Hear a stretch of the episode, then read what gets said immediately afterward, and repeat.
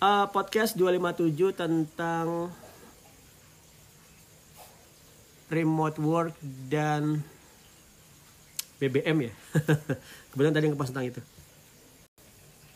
Memulai memulai kehidupan di usia 20-an itu kalian pasti punya banyak sekali keraguan-raguan sih. Kadang-kadang malah agak takut ya. Bisa nggak ya aku hidupin anak istri? Atau nanti aku beli apa ya? Atau gajiku ntar seberapa seperti itu. Aku saya tahu banget hal-hal seperti ini itu biasa banget di teman-teman yang sedang mulai merintis masa depan. Tapi kalau saya ngelihat alhamdulillah. Kalau saya ngelihat ngulang ingat-ingat masa lalu saya, saya sekarang saya udah 43. Jadi udah sudah 23 tahun dari masa itu. Satu hal yang harus kalian perhatikan itu untuk masalah uh, bisa dikatakan masalah dunia lah ya. Kalian nggak usah terlalu khawatir. Yang harus kalian lakukan itu hanya berusaha yang se -se sempurna mungkin aja. Berusaha sempurna mungkin dan juga uh, minta doa orang tua minta doa orang tua kemudian tentu teman-teman dekatin Tuhan yang Maha Kuasa menurut agama dan percayaan masing-masing yang muslim silakan jaga sholat jamaah bagi laki-laki banyakin sedekah tapi jangan transaksional ya. Sedekah itu jangan transaksional. Pasti akan akan kembali tapi jangan ngarap itu. Karena latihan lah tapi boleh. Kamu mengharap kamu sedekah mengharap kembali itu awal-awal aja. Nanti kalau sudah setelah itu kamu akan lost lost saja nah kemudian uh, saat saya mulai pernikahan itu dengan sepeda motor ya. Sorry sepeda ontel. Sepeda ontel itu berarti yang lusuh banget. Yang sudah berkarat-karat gitu. Kemudian uh, saya juga memulai pernikahan itu dengan gaji cuma satu setengah juta. Kamu bayangin nggak? Gaji satu setengah juta untuk mulai pernikahan. Dan saya berani aja. Kenapa? Karena bagi saya satu setengah juta itu udah gede banget. Gaji satu setengah juta itu cukup lah untuk bertahan hidup di Jogja. Amat sangat mudah bertahan hidup di Jogja dengan gaji satu setengah juta. Jadi kalau kalian nih kalau kalian nanti mau nikah ya dan gajiku cuma 3 juta ya cukup lah. Saya aja satu setengah juta di Jogja ya saya nggak tahu kok di kota lain di Jogja tuh makan uh, murah saat saya dulu awal-awal pernikahan itu bagi saya BBM itu nggak ada artinya ya. Kenapa? Karena uh, hanya dengan sepeda udah bisa ke sana kemari. Tapi kemudian kan nggak mungkin juga ya saat itu istri udah mengandung semakin besar perutnya.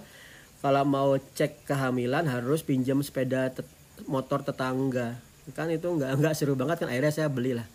Begitu saya beli saya baru tahu ya ternyata BBM itu uh, faktor penting yang nguras pendapatan kita ya. Beli bensin 50 ribu. Uh habis. Habis dalam berapa hari. Wah kerasa banget ya dihitung-hitung. Uh, kerasa banget. Nah saat itu ya uniknya adalah saya belum pernah kerja di kantor. Saya belum pernah dari nikah saya belum pernah kerja di kantor secara sempurna. Kenapa? Karena kos kantor saya yang pertama itu cuma jalan aja. Kantor saya yang pertama cuma jalan dari asrama pondok pesantren di di masjid kemudian cuma berangkat jalan jadi saya nggak ngerasain tentang BBM seperti apa pengaruhnya terhadap kehidupan kalian. Nah, tapi saya baru nyadarin ya, begitu saya ngelihat tahun 2008 itu ada antrian dan kemudian antrian BBM, kemudian yang sekarang-sekarang ini baru tadi aja saya ngelihat orang antrian banyak banget. Saya baru kepikir ya kalau kalian memang kerjanya itu full time ngantor dan harus pakai BBM karena kalian naik motor atau mobil, saya bayangkan itu akan kerasa banget ya naiknya naiknya harga BBM yang dari berapa ya? Naik 6000 mungkin ya. Saya nggak tahu. Akan kerasa banget kan? 6000 itu berarti kalian kehilangan daya beli 6000 kalau selisih 6000 6000 kali berapa hari untuk per bulan. Nah teman-teman kalau kamu sudah kerja remote kalian akan kalian akan punya perasaan aneh di dunia ini. Kenapa? Karena kalian tuh seperti ngecit kalau kalian suka main game GTA misalnya ya. Atau kalau saya suka kayak saya nggak pernah main cheat di GTA sih. Tapi banyak lah ada cheat cheat di dunia ini. Misalnya saya main Doom. Itu ada Doom tuh namanya Doom zaman Doom 2 zaman dulu tahun 1995 itu ID ID KFA atau ID ID KFA itu cheat agar saya punya semua ammo. Atau kalau amonya ditembak nggak nggak kurang-kurang. Nah remote work itu seperti ngecheat. Kamu bayangkan ya uh, saya dengan gaji 2 10 20 20 kali UMR Jogja, UMR Jogja 2 juta, 20 kalinya 40 juta. Saya bisa tinggal di tempat yang UMR-nya seper 20. Dan saya tidak perlu ngantor. Berarti saya nggak perlu BBM. Kalaupun saya punya motor atau mobil, itu nggak dipakai untuk ngantor. Sehingga ya saya kadang kadang saya kadang kadang kepikiran ngejual mobil. Kenapa? Karena nggak semingguan nggak bisa. Kadang pernah loh dua bulan nggak pernah keluar. Kenapa? Karena kita lagi nggak pengen jalan-jalan. Juga anak sudah suka naik motor nggak hujan. Saya sendiri nggak suka naik mobil kalau sendirian karena kelasnya kegedean banget. Padahal ya motor saya mobil saya cuma LCGC kok. Nah sampai mobil saya itu banyak banyak keras ya. Karena lama nggak dipakai nggak pernah maju mundur di garasi. Nah baru saya nyadari ya kalau kerja remote itu unik banget. Kayak dia ngecit. Bayangkan kamu nggak kamu sebenarnya bisa punya mobil dengan gajimu dan kamu bisa kamu nggak perlu pakai BBM karena itu saya benar kasihan banget ya bayangkan teman-teman yang onsite ya. Kamu harus ngeluarin gaji bagian dari gajimu harus kamu belikan BBM ya kan? Bagian dari gajimu harus kamu beli, belikan BBM padahal teman yang remote work nggak pakai BBM gajinya berpuluhan kali dari gajimu. Puluhan kali dari gaji itu cara mikirnya gini teman remote work kerja satu bulan setara dengan kamu kerja dua tahun. Satu setengah tahun mungkin lah. Ya kan kan serem banget tuh. Nah uh, karena itu saya saya ingin ngebuat artikel sih ini tentang tentang anomali ekonomi remote work. Saya bilang anomali ya. Kenapa? Pertama remote work dengan gaji seperti itu di bawah radar pajak kalau kamu kerja di kantor ya di PT atau di instansi pemerintah gajimu itu terpantau negara. Gajimu terpantau negara karena sehingga kamu bisa aja gajimu sekian kamu bisa setahun kamu saat laporan pajak kamu bisa ngeluarin gaji sampai puluhan juta. Kalau di remote work kamu tuh hitungannya seperti freelancing dan freelancing itu pendapatan tak kena pajaknya dan normanya presentasinya berbeda. Kecil banget. Padahal gini banyak kan ya? Kerja remote gajinya puluhan juta pajaknya kecil nggak pakai BBM bisa kerja di mana aja bisa ngatur waktu bisa ngelihat anak istri tum, anak tumbuh kembang bisa dekat-dekat dengan istri karena kamu di rumah aja. Maka hal seperti ini saya yakin kerja remote itu anomali yang anomali seperti anomali yang ngebuat kamu jadi ngebuat saya jadi aneh juga ya. Karena seakan-akan nggak adil loh. Kamu yang kerja onsite sama kami yang kerja di rumah itu seakan-akan nggak adil loh. Bayangkan ya. Ya itu yang ketidakadilan kerja remote sudah saya sampaikan tadi. Kalau mau dibilang ketidakadilan kita anggap aja itu ini deh um, privilege ya. Privilege itu hak khusus. Ya hak khusus orang kerja remote pertama nggak pakai BBM jadi misal ada BBM demo-demo secara kalau kita mikirin mindset pribadi ya nggak ngefek. Ya biarin aja biarin aja BBM naik. Ya ngapain? Kita kan nggak pakai BBM untuk kebutuhan sehari-hari. Tapi tentunya tuh ngefek di segala macam lini ke lini kehidupan ya. Karena kalau BBM naik itu berarti um, kalau BBM naik itu berarti semua cost itu naik. Semua cost itu naik itu berarti kamu akan kehilangan daya beli kehilangan daya beli itu berarti nilai uangmu menurun itu berarti inflasi nah asalkan terkendali itu nggak apa-apa jadi inflasi itu penurunan nilai mata uang, penilaian penilaian penurunan nilai mata uang suatu negara karena tingkat daya beli masyarakat pada negara itu berkurang. Uh, pekerja remote lokal vs pekerja remote luar negeri itu sebenarnya sayang banget ya. Kalau kamu sudah bisa kerja remote di lokal, kamu langsung aja push kerja remote di luar negeri. Jangan sampai kamu tinggal di Semarang. Jangan sampai kamu tinggal di Semarang, remote ke Jakarta itu kenapa sayang banget? Langsung push aja sampai ke Eropa ya kan? Kalau kamu sudah bisa kerja remote di Indonesia ya maka membuat kamu bisa kerja remote keluar negeri secara teknis itu kecil banget effortnya. Uh, challenge-mu nggak sebesar teman-teman yang belajar dari nol teman-teman yang belajar dari nol itu dia masih punya kemungkinan gagal ya kan? Misalnya nih dari nol belajar Python stack ya gimana caranya ya kan? Jadi kalau kamu udah kerja remote nanganin front end apalagi ya front end back end javascript wah udah deh. Harusnya kamu seminggu berhasil. Harusnya tapi hitung hitungan ini ya banyak banyak kendalanya kalau kamu kerja sibuk dan lain sebagainya saya nggak bisa apa-apa juga. Dari Mas Henry itu kalau dari sejarah manusia mulai offset itu karena agriculture ya karena dia nggak bisa pindah-pindah ya uh, uh, bisa ditinggal betul-betul saya malah mikir ya kerja onset itu seperti kita nggak alami. Menurut saya kerja onset itu nggak alami. Nggak alami kenapa? Um, kamu dipaksa berpindah dari environmentmu yang nyaman di keluargamu untuk berkumpul di environment virtual di mana environment virtual, virtual itu sekedar gimana kamu nyaman menyelesaikan tugas dari kantormu aja. Nggak akan dong kamu di kantormu itu naruh apa meja biliar. Kamu beli sendiri ya. Misalnya kamu pengen apa sih? Apalah kamu misalnya. misalnya kamu beli gini nih. eh, tapi kayak gini bisa lah ya. Jadi kamu kamu beli ini taruh di kerja kantor meja kerjamu itu bisa lah tapi intinya adalah kamu nggak mungkin bisa me, sebebas itu di kantormu kan? Ada aturan-aturan. Tidak nggak alami deh. Jadi uh, kerja kantoran itu benar-benar hal yang paling harusnya kalian bisa hindari. Insya Allah ya. Oke aku jawab dulu dari Mas Prasucinanda bagaimana dengan peluang Android developer? Android developer fine. Kalau kamu gampangnya ya kalau di, di di kantor onsite kamu nemukan job udah deh di luar negeri itu banyak. Gitu aja itu itu aturan yang pasti berlaku nggak ya? Sebentar.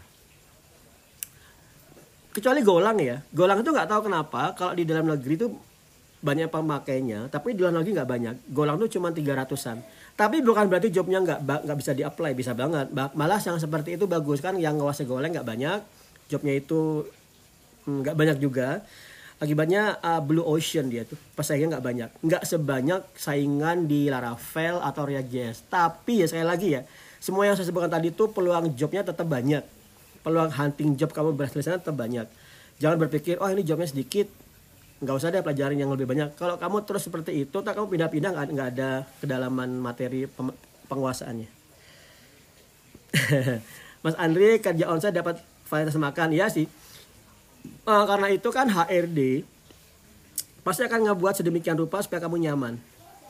Uh, misalnya ya jaminan hari tua ya kan pensiun. Terus makan siang ada ya? Saya nggak pernah dapat kantor makan siang tuh. Snack minuman. Ya intinya intinya kantor tuh akan ngebuat sedemikian rupa supaya kamu nyaman. Itu pasti. Kerja usah di lebih mirip Romusa. Well saya nggak jawab deh. Tapi gini ya teman-teman. Uh, uh, yang perlu saya sampaikan teman-teman ya perbedaan kerja remote dan kerjaan onsite itu seperti ini. Kerja remote kamu itu dibayar per jam. Per jam kamu kerja itu dibayar. Kalau kerja onsite lembur-lembur ya kadang-kadang cuma dibeliin pizza. Kalau dibeliin ya. Kalau lembur-lembur satu jam dua jam dianggap ah biasa lah padahal itu bukan nggak boleh sebenarnya itu. Kamu kerja dua jam dari target jam 5 sore harusnya kamu harus minta bayaran lebih. Tapi kan nggak bisa. Asuransi saya pakai BPJS saja dari Mas Wahid peluang job buat yang cuma bisa Excel banyak nggak? Nah itu namanya virtual assistant. Sebenarnya banyak, cuman pesaingnya juga banyak. Jadi kamu akan sulit sulit agak sulit ya hunting job yang di virtual assistant. Saya malah di RWAD belum ada yang berhasil loh nih di virtual assistant karena pesaingnya banyak banget. Satu job itu dalam hitungan menit yang masuk 50. Aduh. Ribet banget. Kalau yang kalian harus kalian harus mau ya teman-teman ya teman-teman yang di sini sudah bela, sudah tahu tahu remote work kalian harus mau loh itu untuk belajar hal yang baru.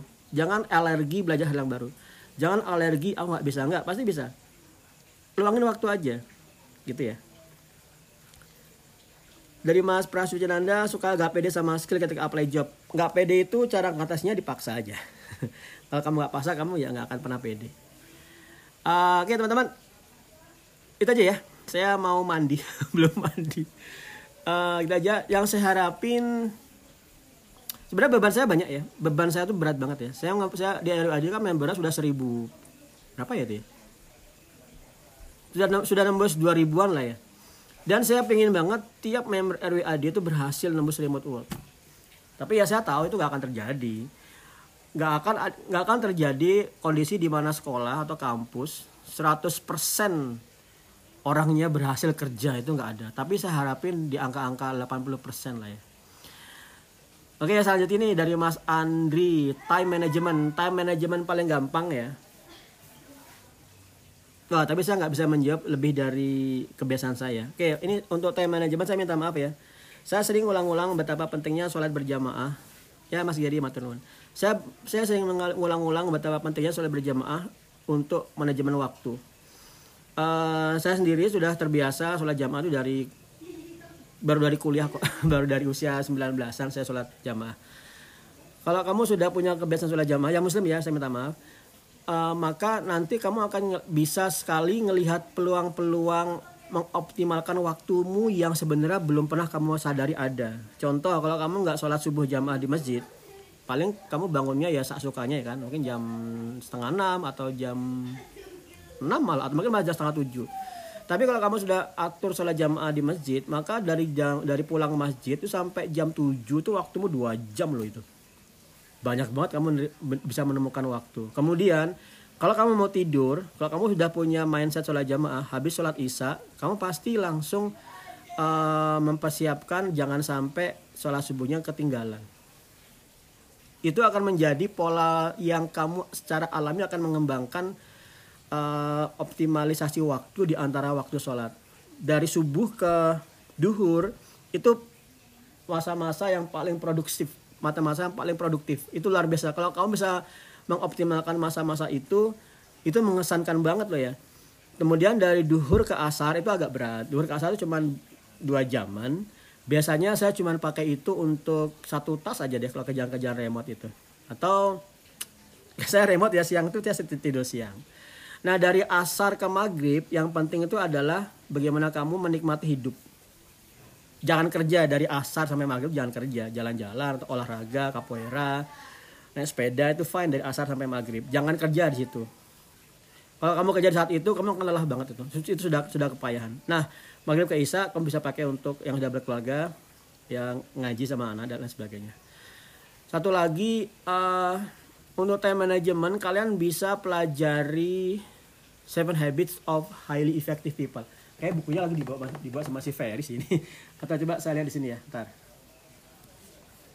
Kalian bisa cari bukunya ini. Uh, kita jadi ngomongin jauh banget ya. Ini uh, kalian kamu bisa cari buku tujuh kebiasaan manusia yang sangat efektif ini buku standar sih buku standar ya buku standar orang buku standar orang masa tahun 90-an akhir di Amerika. Kalian cari itu bukunya Stephen R. Covey. Mana sih? Nah ini. Buku ini itu, tapi buku ini agak panjang sih ya, agak berat sih kalimat-kalimatnya. Cuman kalau kamu bisa menguasai itu akan mengesankan banget. Nah, uh, dari Mas Henry, kalau Henry kalau kerja remote metode yang metodenya sprint sprint gitu juga iya metodenya scrum. Itu sudah sering saya materi itu saya ulang ya di RWID baik dari onsite atau online. Kalau kalian gabung kalian bisa nyimak materi sebelumnya atau kalau kalian minta akan saya buka uh, materi baru tentang sprint. Itu tentang scrum itu wajib. Kalau kalian nggak nggak saya sprint ah disuruh belajar dulu yes fokusnya setelah subuh sampai duhur ya. Setelah itu teman-teman setelah subuh ya. Kalian kan kalian tahu nggak setelah subuh itu kan subuh sampai 12 itu 6 jam ya. Kerja 6 jam sehari itu udah cukup udah cukup banget. Makanya kamu dari siang sampai malam itu kalian main-main aja. Kalau remote work ya. Kalau ngantor kan nggak mungkin. Kalian kan nggak mungkin ngantor mulai dari jam 5 pagi. Nggak mungkin kan? Kalau remote work kamu bisa kerja dari jam 5 pagi teng sampai duhur. Bisa. Habis itu kalian main-main jalan-jalan selesai itu 6 8 7 jam udah selesai itu. Bagus banget kalau kerja remote di jam-jam dari jam subuh sampai duhur. Uh, cukup ya? Oke uh, semoga bermanfaat teman-teman. Silahkan disimak lagi. Ini uh, ini saya buat juga di Spotify ya. Kalau kalian mau tahu di Spotify saya Spotify RWID ini akan akan langsung saya masukkan akan langsung ke publish di Spotify. Ini pakai Anchor dia uh, terpublish langsung ke Spotify Coba aja kalian nanti lihat di Spotify, masukin aja Remote Worker Indonesia, nanti berarti podcast ke 257. Oke, gitu ya.